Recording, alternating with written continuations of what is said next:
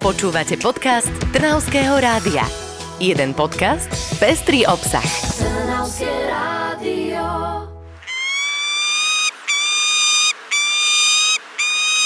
Pozri, Karin, čo to sem letí? To sú... Veď to sú... To sú sokoly. Tie od kandračovcov? Nie, nie, nie, nie, to predsa nie tie.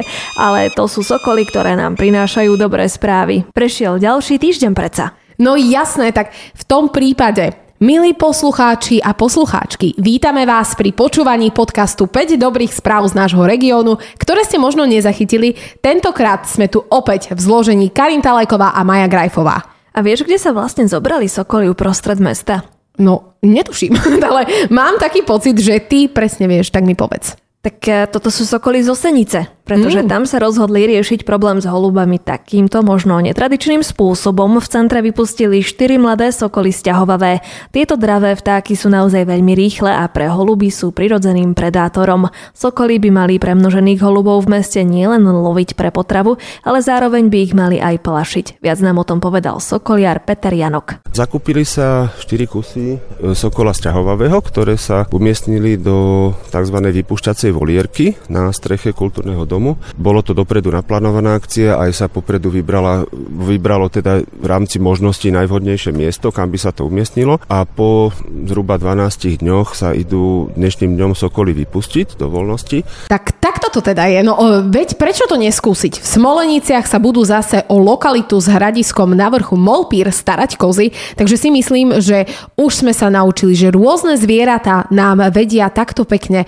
pomôcť. A sokoly, to sa asi len tak ne nevidí, takže môže to byť aj taká atrakcia, za ktorou sa stačí previesť do Senice. A keď už tam budeme sledovať dravce, tak môžeme ísť rovno pozrieť aj k obchodnej akadémii. Áno, áno, tam predsa zrekonštruovali športový areál, plnohodnotné multifunkčné ihrisko aj vonkajší workoutový priestor s posilňovacími strojmi už naplno slúži študentom a pokiaľ viem, tak nielen im, ale aj verejnosti. A stále to nie je všetko, pretože nová telocvičňa pribudne tiež pri strednej odbornej škole podnikania v remeslách a službách v Senici.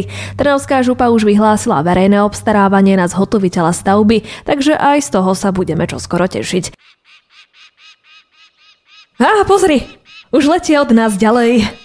Vidím, vidím, no čo keby sme ich sledovali? Súhlasím, lebo to vyzerá, že si okrem Senice chcú pozrieť celý náš kraj, tak ideme na taký sokolý výlet, tuším letia do Horných Orešian. No už oni to majú jednoduché, keď nemusia chodiť po obchádzkach a len si tak pokojne letia vzdušnou čiarou. Ale pozor, Karin, obchádzať Orešany už nemusíme, ani ty, ani ja. Rekonštrukcia mosta už skončila a Orešanci sa môžu bezpečne presúvať po moste autom aj peši. Starí totiž to zbúrali a postavili nový so širokými chodníkmi a novou vozovkou. Niečo podobné sa udialo aj vo Veľkom Orvišti. Nie je to síce most, ale dobrovoľníci tam vo voľnom čase obnovili lávku pre peších v časti Topoľové. Obec nakúpila materiál, chlapi sa chopili náradie a lávka bola na svete. A keď sme pri tom bezpečnom prechádzaní, tak aj v Ružindole majú nový chodník. Prejsť sa po ňom môžeme od športového areálu až po obnovenú autobusovú zastávku Výchor.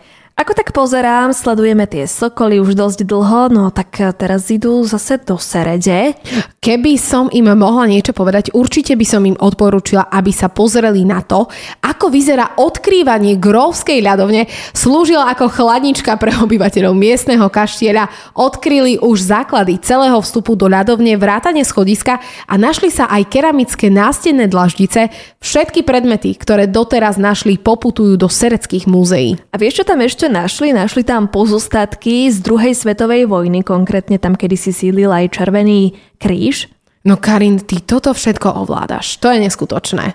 No tak a tuším nás počuli a aj archeológovia.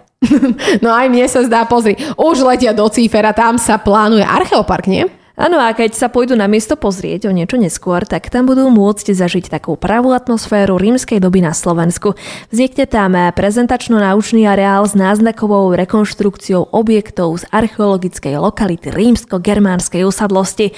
Naozaj sa tam môžeme aj zabaviť a pritom sa aj niečo naučiť, pretože tam budú rôzne workshopy, bude sa tkať na dobových tkáčských krosnách, alebo tam môžeme vyrobiť na hrnčiarskom kruhu aj nejakú tú keramiku. Aspoň nebudeme musieť pozerať stále do telefónu a vyskúšame si takéto offline aktivitky. My sme v Trnavskom rádiu ale hovorili tento týždeň o niekom, kto je na pozeranie do telefónu priam odsúdený. Pravdu máš, Karin, v Trnave nechalo svoje dielo berlínske duo umelcov. Na panelách na ulici Vladimíra Klementy sa namaľovali dievča v akváriu, ktoré v ruke drží telefón.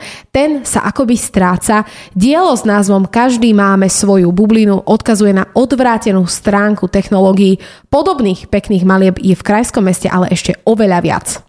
Pre nás sa síce technológie môžu zdať ako bublina, ale študenti druhého ročníka na Strednej priemyselnej škole technickej v Trnave to určite vidia inak. Postavili totiž to robota, ktorý vyhral národné kolo súťaže First Global. Tu nám predstavil učiteľ Martin Šiňan. Tá súťaž poukazuje na globálne problémy a vlastne rieši ich takým, ako by som povedal, spoločným jazykom vedy a techniky. Tak to im budeme držať palce, pretože taký úspech znamená, že pôjdu na celosvetové kolo do ďalekého Singapuru a ten je od nás vzdialený takmer 10 tisíc kilometrov. Fú, riadna dielka možno aj pre tých sokolov, čo sme spomínali, ale ja mám pocit, že aj my sme si dobre polietali dnes, veď spolu sme si pozreli celý región a teraz už je čas odletieť domov. Pravdu máš, tak sokol Sokoli, majte sa, leďte šťastne. Milí poslucháči, aj s vami sa lúčime a pri podcaste 5 dobrých správ z regiónu sa počujeme opäť o týždeň. Do počutia. Do počutia.